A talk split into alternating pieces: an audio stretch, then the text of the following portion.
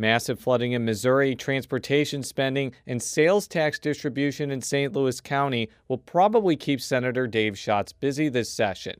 The Sullivan Republican joins us for a chat about all of those things and more on another edition of Politically Speaking. Nine, eight, seven, six, five, four, three, two, one. Uh, I think that is fair As to I say. say, hands to kiss and babies to shake. but uh, You know, I think my record speaks for itself. That's a really good question. Hello and welcome to the Politically Speaking podcast. I'm your host, Jason Rosenbaum, a reporter for St. Louis Public Radio. Joining me in studio in St. Louis is Jo Mannies. And joining us using the magic of radio in Jefferson City, Missouri, we have as our special guest today Senator Schatz. Senator Dave Schatz of uh, uh, Franklin County, and your hometown is in Sullivan. Is that correct? Yeah, From Sul- hail from Sullivan, Missouri. Yes. Well, I think you are our first guest from Sullivan, Missouri. You're breaking new ground on this show. Welcome uh, to the Politically Speaking podcast. Um, of course, ground is probably a welcome thing these days in Franklin County because of the yes, floods. that is correct. A- yes. Absolutely. So, before we ask you kind of about your background and of the hard hitting issues of the day, just let our listeners know uh, what the 26th senatorial district encompasses. Well, basically, the, the 26th senatorial encompasses all of Franklin County, all the geography geography in Franklin County, and western St. Louis County, which includes the Eureka, Wildwood, and the Chesterfield Valley areas. Uh, it, it's about 175,000 constituents, which 100,000 of those are from Franklin County, about 75,000 constituents in that uh, western St. Louis County piece. I remember when, after redistricting, that district was created, and um, it was it was not like a hugely unusual district because I think that the 26th district before had parts of St. Louis County in it. It just was interesting that more of Chesterfield got added into the fray because I actually um, have family that used to live in Chesterfield and still do, and I kind of associate Chesterfield more with St. Charles County than Franklin County. But obviously, Eureka and Wildwood border the Franklin County, so that kind of makes sense. What's it kind of like to have kind of this suburban rural district to represent? Well, it, you know, it's it's it's not uh, again when you mentioned, like I said, Eureka and the Wildwood areas. Obviously, those are very uh, similar to the majority of, of, Franklin County. Then, when you move into the Chesterfield area, obviously, uh, it's a little little more suburban area. Uh, and and again, I'm very familiar with that. You know, the business that I run, obviously, we we operate uh, in in the St. Louis market area, and so I'm very familiar with that. And so the constituents, uh, I relate. I believe I can relate to very well to them and to the needs of that area, as well as the r- more rural areas of Franklin County, which basically where I live. Uh, so I pretty got a, a, pretty good handle on on the ability to be able to, to serve both constituencies pretty well. Do you f- hear or see a lot of pressures between those two constituencies in your district? Because it, traditionally in Missouri, there's often uh, the rural-urban fault line on a number of issues. You know, not not necessarily in this particular. Uh, it seems like the the you know the the folks in the St. Louis County portions of it. Obviously, Wildwood being uh, a more of a bedroom community as opposed to uh, you know a lot of development of that nature. Eureka, uh, again, right there on the edge of, of Franklin County.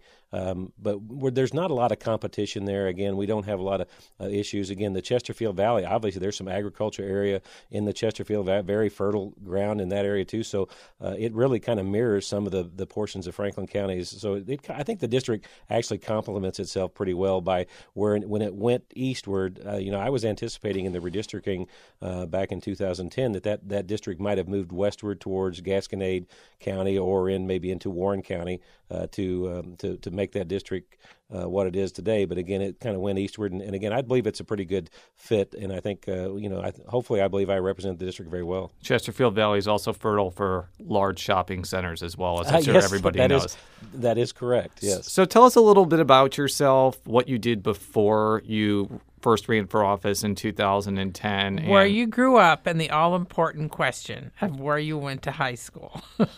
I went to. I went. I am a a, a, a, a native of Sullivan. I've lived there all my life. I, I went to uh, grade school at, at an elementary school called Spring Bluff. Uh, most people are not very familiar with that, but it's a very great school, small K through eight school district, and then ultimately went on to Sullivan High School uh, for the uh, for for the the the the education there in, in high school education, and so I'm a Sullivan Eagle, um, and so I've been born and raised in the area. So uh, very proud to have uh, uh, lived there my whole entire life. And um, just for our listeners who may not be kind of aware, where is Sullivan in Franklin County? I, I think it's in like the almost the western part, close to Warren is, or it is the Gasconade south, Powder. probably one of the south, most southwestern corners of Franklin County um, on for, Interstate 44. As you travel, you know, from St. Louis down Interstate 44, as you come come to what I p- typically tell people, if you've ever seen and you know where Meramec Caverns is, basically Sullivan's just a little bit further west than uh, where Meramec Caverns is, uh, right along Interstate 44. You have to probably be one of the first senators to represent this district from that part of Franklin County, because typically I think they've come either from Union or Washington. So I, I, I believe that's correct. I, uh, you know, and I think even when I became the representative of the 111th district back in 2010, I was probably one of the first people to serve uh, from the Sullivan area and, and represent uh, in the House of Representatives back in 2010, uh, and definitely I believe from in, in- from that area in serving in the in the Senate. Most of the again, the 26th senatorial has largely been um, in Franklin County, and so uh, the former uh, reps or the former senators have came from uh, more of the, I would say the the northern part near Washington, Union, Washington, more of the center of the district there, where uh, the county seat is. well, maybe they'll name a street after you when your service is done. Um, wh- Well, I ha- I do live on Schatz Lane, but that's self-named. Uh, so- wow, I didn't even know that. I swear, I swear to our listeners, that was totally a random guess. Um, Yes. So, so what did you, what would you do professionally before you ran for office?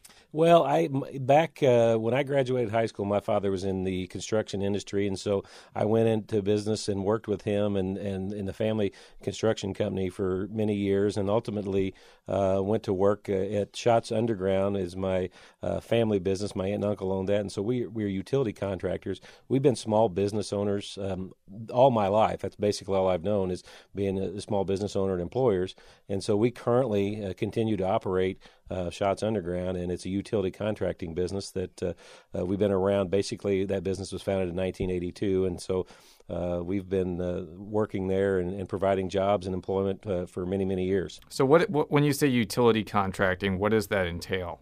Well, it, it basically, uh, you know, sewer, gas, water, electric, uh, fiber optics, anything that's the ba- utilities that would be placed underground or above ground. Uh, we, we do the type of installation, the outside plant construction of those facilities. I mean, a lot of the work that we do is for on the communication side. Uh, most people are familiar with the fiber optics and the, the necessary need for new fiber and cell towers and things of that nature. And so that's the line of work which what we do is we do the backbone installations and actually install things to the, actually to the hardwire to the house that helps people connect to the internet uh, and provide their cable TV and, and services of that nature. Yeah, because I know in Franklin County, because yeah, it's it's more, it can be more difficult to get all of the um, the uh, services these days, as far as electronic and internet and that sort of thing. As as as a state senator, what are the key issues that you are hearing about from your constituents, and Well, kind of how do they see things right now? Uh, you know, one thing that you that you that you bring up, and, and I'll talk about Franklin County, and ironically, as we see uh, the underserved areas, the people that aren't connected to that have the high speed internet. If you if you're fortunate enough to to work somewhere that has high speed internet, and then you move out into the rural area where you live, and you have uh, we'll call it snail mail or whatever you want to call uh, that that is these slow internet connections. People, it's very frustrating, and so ultimately, that's one issue that ultimately people complain about. Hopefully, they're looking for this uh, uh, broadband to be pushed out into the more rural areas, which obviously there's an economic uh, factor there that's prohibited things from from getting out of those underserved areas. But uh, I think there's some funds coming from the federal government, the Connect America funds, that ultimately will hopefully push broadband out to those underserved areas and and connect people, you know, at a much faster speed to the internet and some of the services that people enjoy uh, in some of the more uh, urban areas of the of, of the district. So that's one issue in particular that uh, I do hear a lot from some of the people, the rural people in Franklin County, that they're hopeful that someday they'll be able to get some of that, uh, uh, get connectivity to that higher speed internet. How how much damage? I mean, in the county, what did the flood do? I mean, are, is is kind of the flood aftermath something that's going to be taking a lot of your time over the next year? I'm just interested in kind of how people are bouncing back. You know, I, this this weekend I will be meeting with Senator Blunt uh, in part of the district down in, in meeting in Eureka with some of the the elected leaders uh, in that area. We've met with the governor in Pacific last week um, on in the flooded areas again, some of the damage this this flood came, um, you know, very quickly. It's something that um, you know probably no one could really predict or uh, you know try to get a handle on because it, it, came so quickly. But it also, you know, fortunately, it receded very quickly. Uh, but now trying to assess the damage uh, that that that has occurred and and helping people navigate through uh, the processes in which they can you know get the resources and the help uh, in order to try to put their lives back together. And so we'll be actively working through that. And, this is going to be a process that's going to take some time. Yeah, because uh, I, not... I think for our listeners, I mean, I'm old enough. Frankly, I was involved in the coverage of of the '93 flood, and granted, it didn't affect the Meramec as much. But the two floods were very di- different even though, granted, in both cases they suffered, there, there was a lot of damage. The 93 flood, it took a while. People saw it coming. There was still a lot they couldn't do about it, and it lasted a long, long time. But as a result, especially along the Mississippi, they moved a lot of towns. I mean, whole towns were moved, and some right. other things were done so that when when this thing hit a few weeks ago, it didn't affect, I think, the Mississippi as far as people living along it except in a few isolated cases, as it did, let's say, places like Franklin County, which weren't as affected as much by the 93 flood because of what happened with the Meramec. Although I do remember that uh, Eureka and Pacific had dealt with some stuff in back in 93 you know, back in '93, I remember helping out, maybe even further downriver in some of the areas, the affected areas, that we did some sandbagging, where people had anticipated floodwaters coming and the water's backing up. And uh, again, some of the areas in Franklin County this time, there wasn't much time. Obviously, there was a little bit of warning, uh, and I know some of the, the, the places and the facilities in Union, Missouri, were able to try to move um, some of the uh, out of some of the stores and try to get some of their stock out of there. That that was a very hurried process. Um, again, much different. Again, it was very different than '93. Uh, again, I've lived in Franklin County, like I said, all my life, and so I was there in 1982. I've seen these floodwaters in 82, 93, and now in 2015. And again, this one came in such a, a quick fashion that it didn't give a lot of people the time to prepare. Uh, so it and, and, it basically receded in a, in, a, in about as quickly as it came. You know, the floods began to subside uh, which is fortunate because when we've seen some of the arteries uh, and the roads that were closed down, and it impacted how people got back and forth to work. And uh, it, if that would have been extended like it was in '93, where we had prolonged times where those rivers were up, uh, it would have been much more difficult, uh, I believe, on some of the local economies and seeing people whether or not they would be able to get the services and resources, um, you know, that they needed. Uh, and again, so that there is was quite a difference, and but it will be you know the effects of it are going to be lingering for some time now. And again we're just going to have to help people navigate to the to the help that they need uh, along that way. Now obviously for the next few months i think the focus is going to be on recovery on a lot of these homes and businesses along uh, the affected areas kind of uh, rebuilding. I'm just wondering though as as both a state legislator and someone who lives there whether there will be any discussion in the legislature among local officials about maybe like a comprehensive flood protection plan to be proactive for this type of thing? Or is this just a situation where the weather was just so bad and there was just no way to really prepare for something like this? You know, and, and I don't believe that there's anything, you know, again, I'm not sure uh, in the conversations, I'm certain there'll be some that we'll have discussions of what could, what could we do to prevent, uh, you know, future instances of this. I mean, one thing, uh, realistically, people have to determine that, that do live in that floodplain, you know, are they going to be willing to rebuild? Are they going to, are they going to relocate, relocate somewhere else outside of these, this, this area? Because again, this has, this has been multiple occasions since 1982 till now uh, we've seen historic and record floods that uh, people, and I'm not sure of a way that we can prevent something like this in, in, the way that it came. No one, I don't believe, I'm not sure anything that we could do could stop the flow of water uh, when we get 8, 9, 10, 11 inches of rain over a period of just a day or two or three days. Uh, you know, how you can handle that much water. And as we see um, areas develop and we see more runoff, you see, uh, you know, it's just harder and harder to contain the amount of, of rain uh, that's not absorbed and it ends up in, in these contributaries, and then we ultimately end up with the flooding that we had. So I'm not sure if there's any any conversations or talk, and, and there's people at the Corps that I know that deal on the much larger rivers. Uh, but if there ever be a conversation, what we could do on on some of the Meramec, the Bourbeuse River, and some of the areas in Franklin County to try to, to prevent this from happening in the future. It would definitely require conversation with local and federal officials as well as state. But we wanted to talk a little bit about the incoming session as well. One of the issues that you've been engaged in, I think, since you came into the legislature was increasing transportation funding. And um, this has been an issue that I think that the legislature has been wrestling with probably for a long time. They've not been able to get a consensus on how they're going to get more transportation funding. Just very generally, what is your prognosis that the legislature would be able to make any sort of breakthrough on this issue, especially if it involves raising revenues or taxes during an election year? Well, again, I, I look at it and I try to be optimistic about this because I truly believe, you know, I've done some polling in my district and we we asked the question about transportation funding. The the majority of the polling that came back uh, from our district, no one denies the fact that we're going to need uh, future revenue for transportation funding. You won't get anyone in this building to probably disagree with the fact that we have to find a mechanism in order to, uh, you know, meet the funding needs in order to be able to uh, take care of the, the size of infrastructure and the route miles that we have here in the state. Uh, we, we do not have enough resources dedicated to do that. So no one's disagreeing about that. They're disagreeing about the mechanism in which we would do that. And for 94 years, we have been able to fund our, our system on a gas tax. Uh, now we went radically away from that with a proposal here two years ago um, to go to propose a three quarter cent sales tax that was widely rejected uh, by the voters of the state. Uh, I'm not sure that if we if we took a, a escalated gas tax to the voters, I'm not sure how well the voters of the state would do that as well. But sometimes it's up to us as legislators to make tough decisions uh, in order to look at that, and we have to we have to come to the conclusion that obviously we cannot continue to fund. The last time we had a tax increase, I believe, was 1994. Uh, the, that there was a there was a two cent tax increase that was added to the gas tax in 94. I think it escalated maybe for three years. But then, if we look at inflation, uh, we basically uh, have eaten all of that uh, it, that tax increase up, and so we're going to have to figure out a way. How do we fund this? Now, Missouri believe, uh, has, I think, the lowest gas tax on the in the country, if not one of the, the lowest. It definitely has the lowest tobacco tax, but that's a separate thing. Although there is a proposal to try to increase the tobacco tax and use that money for transportation.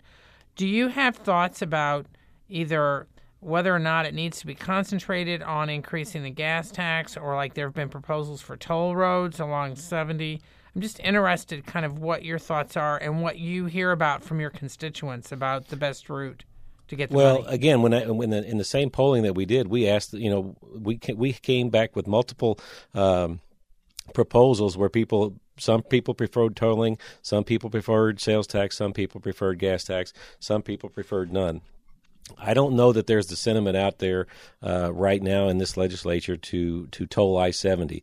Uh, we're not. I, I personally wouldn't take that off the table. You know, some of the new technology exists out there, tolling I seventy, but that only really takes care of I seventy.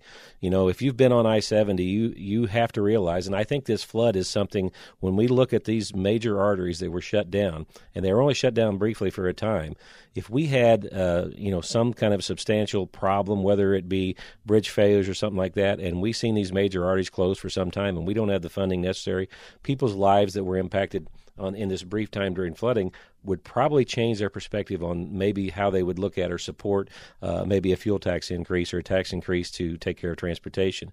But that that issue's on the table. I think the legislature should take steps necessary to do what we have uh, the ability to do, and I think that is to raise you know the fuel tax modestly uh, in order to make sure that we can meet that federal match uh, and not let those federal dollars go somewhere else. Those are dollars we send to the federal government that they end up sending back to us. But we need to make sure that we draw down all the federal dollars that we can. So, uh, doing a two cent tax increase that maybe would be uh, year after year, maybe over three years to get a six cents, we can do that under the constraints of, of, of the Hancock Amendment. And I believe that's something we advocated last year. I'm hopeful that we will will work through that proposal this year and ultimately get that to a vote and, and get that done. I know it, how difficult it will be in a campaign year, and some people that have signed no tax pledges uh, are unwilling to do that of any any kind of a tax increase at all. But I think it's sometimes it's irresponsible because our greatest asset that we have here in the state of Missouri is our roads and bridges and our infrastructure, and we cannot let those things fail and deteriorate to a point where someday we kick it the can down the road and we can't we can't find a way uh, to rebuild those systems. I wanted to ask you about that because I think that one of the reasons maybe why some of the Republicans in your caucus or in the House are skittish about about embracing any sort of tax increases because of what you just said. Like they feel that it's a politically unpopular thing to uh, say to people, we do need to increase taxes because there's a need essentially. But I have also observed that some people who have advocated for tax increases, like, for example, Senator Kehoe or even yourself, didn't really face many po- political repercussions after you voted or, or, or handled something like that. In fact, I think in your 2014 election, you didn't even face a Republican primary opponent for many reasons that we probably don't need to get into. But are you getting a sense that it, it may be less politically unpopular to advocate for what you're advocating than maybe people assume? Well, I think so, but I think, like I said, sometimes people have put themselves in a box uh, because of the, the statements they've made that they promised to come here and, and to uh, to lower taxes and not raise taxes. And I think sometimes that's very dangerous to make those statements because, again, I truly believe uh, when you understand the issue, when you look at how we funded transportation and we, all those things collectively, we can have the argument whether we believe MoDOT has been, um, you know, great stewards or, or good stewards of the resources they've had in the past. I would say some would argue that they hadn't. But we can't deny the fact that what we have in front of us is a problem, and the, the only way that we can solve it is trying to find a way to increase the funding necessary to be able to maintain and take care of the roads and bridges we have, much less any future uh, construction uh, on any new roads and bridges that may or may not be able to help us attract industry and grow jobs here in the state of Missouri. So uh, it's a difficult situation. I realize it's some people's perspective, but I truly believe at the end of the day, uh, I think there is the sentiment and the will, and I think there's probably enough votes here to get that accomplished. Again, we need the governor to come out and, and lead and support uh, that that that issue as well. Uh, and and I think sometimes we've had we've seen that being a little bit lacking as well. I want to play a clip now from House Speaker Todd Richardson. I interviewed him over the phone for a preview story, and I asked him about what his prognosis was for transportation funding. Here's what he had to say about that. I think it will continue to be a very, very difficult task to pass a tax increase uh, through this legislature. I think that includes both the House and the Senate, and particularly in an election year. Um, so we're going to be focused in the House at trying to find some ways to improve the transportation system and the amount of money we're spending in transportation uh, through uh, the budget and trying to find some ways that we can prioritize that spending as we have uh, revenue growth. And that's where we'll start uh, the legislative session. I think there's an opportunity um, to generate some savings in some other areas uh, that we can then refocus on transportation. Now, that contention that the speaker has put forward that maybe you can find other savings in the budget and use it for transportation has been brought up a lot, especially by opponents of any tax increases. I'm just curious, is that like a realistic avenue that maybe you could cut something else in the budget and redirect it towards transportation? Or does it have to be done basically by essentially raising more money from somewhere?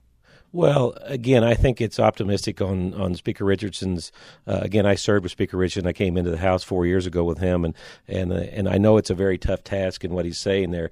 And I think it's it's optimistic thinking on his point to say that we could find areas of the budget uh, when when people there's a never ending need of people looking for money in the budget.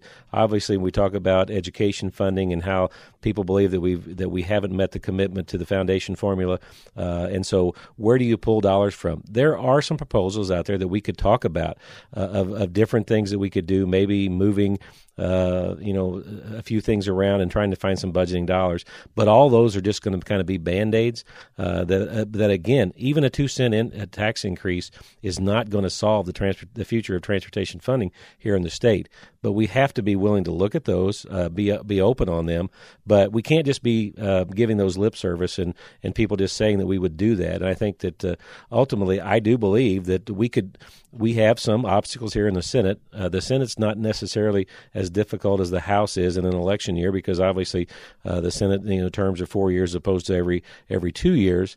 Uh, that we would probably be more capable of getting some form of a transportation funding bill uh, through the Senate um, process easier than what the House may do. The the other issue I wanted to talk with you about is a little bit more localized. Um, St. Louis County Executive Steve Stenger told Don Marsh of St. Louis on the Air that his biggest priority is trying to get a bill through the legislature that would authorize a sales tax increase in unincorporated St. Louis County for the St. Louis County Police Department. Now, the reason I'm bringing this question up to the senator here is the senator was kind of a big uh, participant in that debate because I think that there are some people who are upset with the way the one cent sales tax is distributed throughout St. Louis County that basically said in no uncertain terms that they weren't going to allow that through the legislature unless you made some changes in that one cent sales tax increase or one cent sales tax distribution.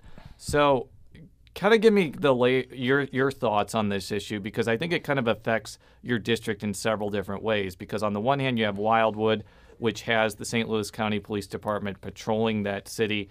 But you also have Chesterfield, who is very upset with the way the tax distribution is is going right now and wants some changes there.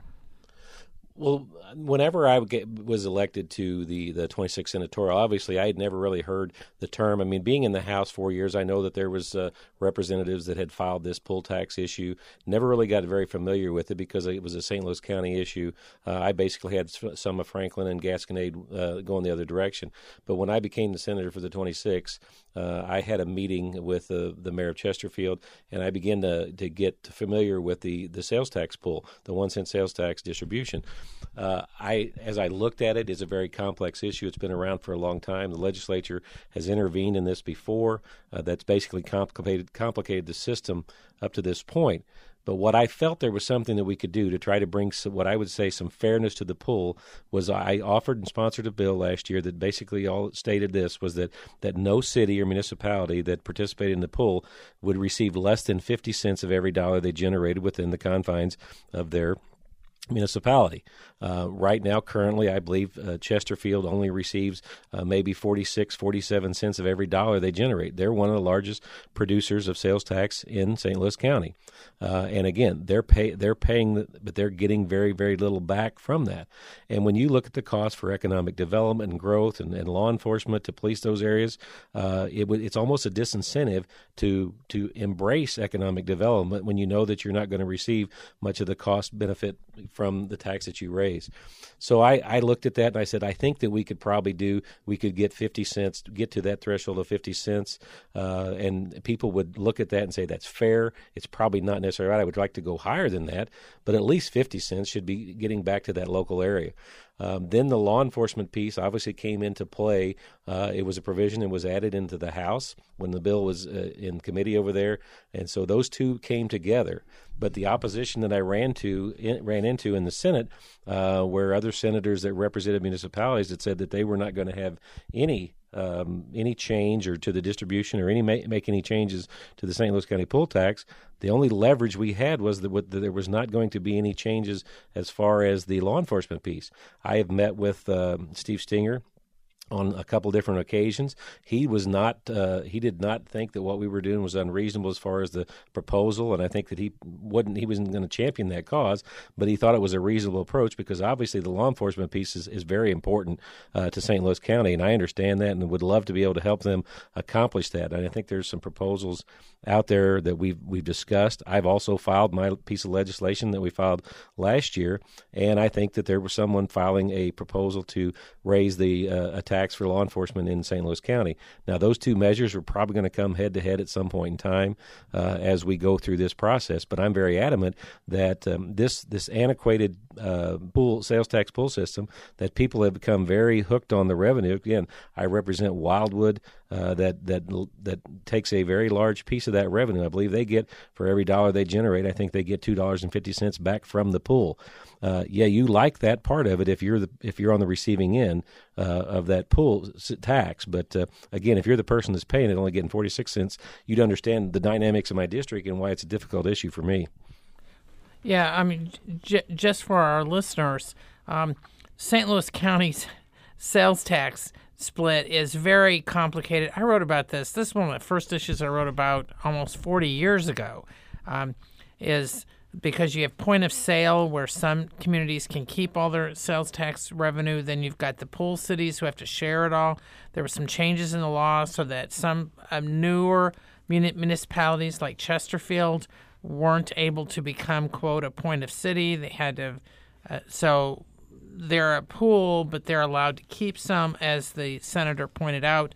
But I, I think it's probably pretty complicated when you're trying to explain this to Anybody, a- basically. any any legislators from outside the area because it is such a hodgepodge. And then um, Stenger's latest proposal, which really has little to do with that, it really has to do with the unincorporated areas that were increasingly the county uh, police are providing all the police protection. And I think also he's looking ahead because of the um, uh, court changes because of the Ferguson unrest, there may be more unincorporated territory where the county police are going to be providing the protection Yeah. if you have some And, and I understand where Chesterfield is coming from because they clearly started off where they weren't like this retail mecca that they are now. Now they have put in a lot of a lot of effort into becoming um, a retail hotspot. Some say that's good, some say that's bad. That's a that's a discussion for another time. And they clearly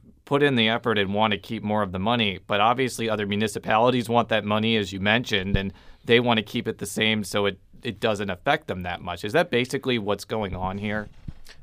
Basically, it is, and what we the provision we put in again, and we tried to do this to, to the little or no impact to uh, the, the the anybody that was a part of the pool, and so we put a provision in there that basically was a hold harmless agreement that said that whatever you received in in 2014 from the pool, we would only change that distribution as the pool grow to as it grew in order to re- achieve that 50% cap.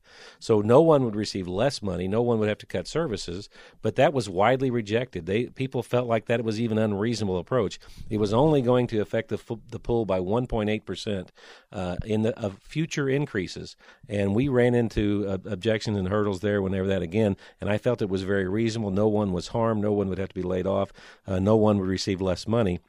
And we filed the same proposal to, to basically achieve that.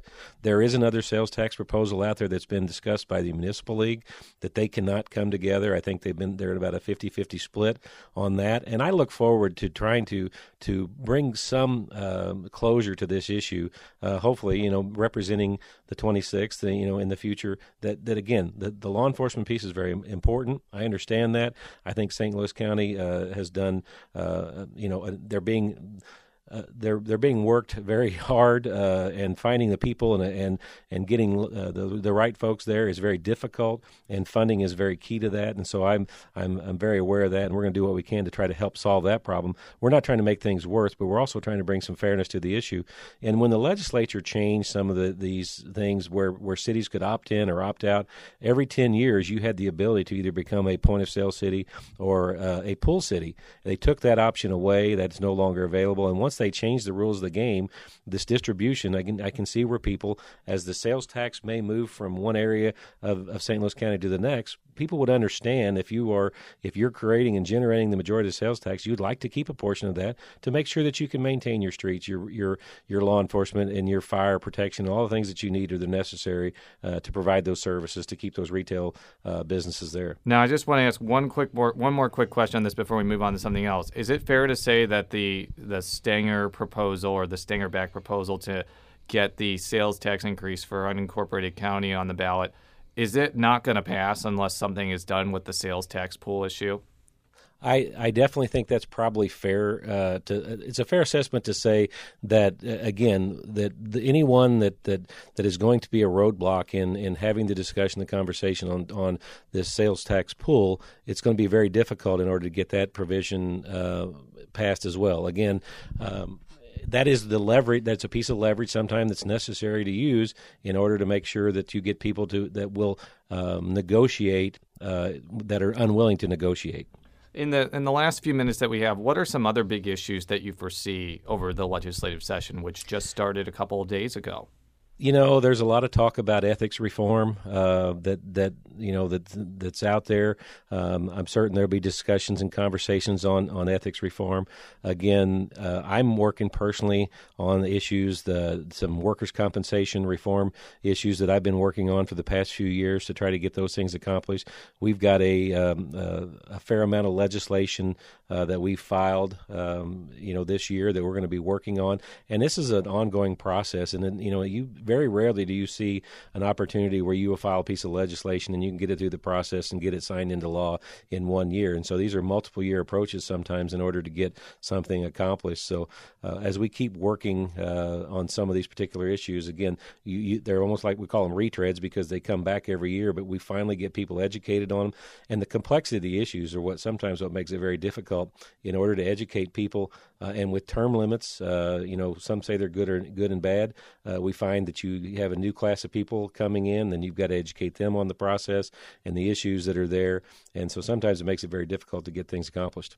On on ethics, what what type of things do you think will actually find favor through both chambers? I mean, things that have been talked about are curbs on lobbyist gifts, closing the revolving door on lobbyists or legislators becoming lobbyists. I know that some Democrats want campaign finance limits or campaign donation limits, but that seems like a pretty big long shot. What are kind of the things you're hearing that are actually going to be considered you seriously? know, I think it's going to be difficult for any uh, ethics reform uh, to, to, to make it through both sides of this building.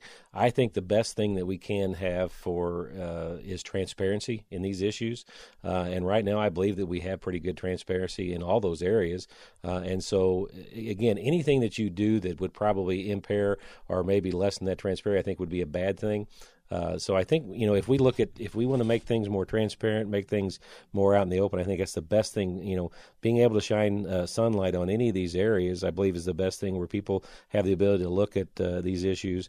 Uh, and again, it's something that's going to be a challenge. Uh, a lot of people talk about it. I'm not sure that in in the people that I speak to in my district on a day to day basis uh, are more, are as concerned about you know ethics reform as maybe what some of the the uh, the the folks in in the media are uh, because they're worried about jobs, job creation, floodwaters, things of that nature that are more important to them, I think, than uh, worrying about some of the issues that sometimes are brought up when we talk about campaign ethics. Yeah, when you say transparency, I take that that's also an allusion to, to campaign donation limits because I think that some opponents of campaign donation limits have said that it just causes money to be obfuscated and the transparency that they talk about. If, if, you get a large donation, it's just easier to see it that way than for it to be like cut into a bunch of different pieces. Is that right, basically what absolutely. you were saying before? Yes. Yeah. Yes. Now, is there a problem? I mean, there have been. We're talking about the revolving door here, where there have been uh, some legislators who are concerned because they have their colleagues, including former House or Senate leaders, who quit their posts early and then quickly become a lobbyist for some major firm. Uh, then in somewhat like at least a one or two year waiting period. I know that's in some of the proposals. Um, and part of this is because a lot of the lobbyists roaming the halls these days are former legislators. Uh, do you have any sense of what might be done in that area, or do you think that again that it's something that the average person doesn't really care about? I, am not sure that the average person really cares about that. Again, I'm not sure what difference it makes whether the, they're a, a, legislator that just finished a term of their uh, that that they served an eight year term and they and they become lobbyists. I think it's very difficult in order to prohibit someone from from either taking a job or earning a living. Uh, and so I, I think it's dangerous territory when we go down that path. I'm not sure what the dangers are necessarily that, that people are concerned about someone that whether or not they leave their their their post as a as a, a senator or rep and, and become uh, working um, on on issues. I mean, there you know people have a negative connotation toward lobbyists. Lobbyists are people that provide information, uh, and so I think there's a misunderstanding sometimes about a, what a lobbyist does.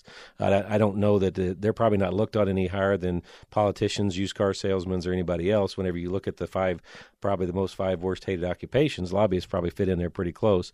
But uh, again, when you at the end of the day, um, I think it's pretty dangerous when we start thinking about limiting somebody's ability to earn a living, uh, regardless of, of you know where they came from. So uh, I, I- I'd be interested to see and curious to see where that conversation goes and how we go there. Again, I don't see that something that revolving doors being something that's that's going to be widely accepted uh, in the process, but I might be surprised too. Well, obviously, utility contractors is at the top of the most loved uh, profession list above all those things. I'm not sure about that either. Well, I'll have to take a poll, but we're out of time. Thank you so much for joining with us today. We we always find it to be a pleasure to have the state senators that represent the St. Louis region on, and good to have you on the show.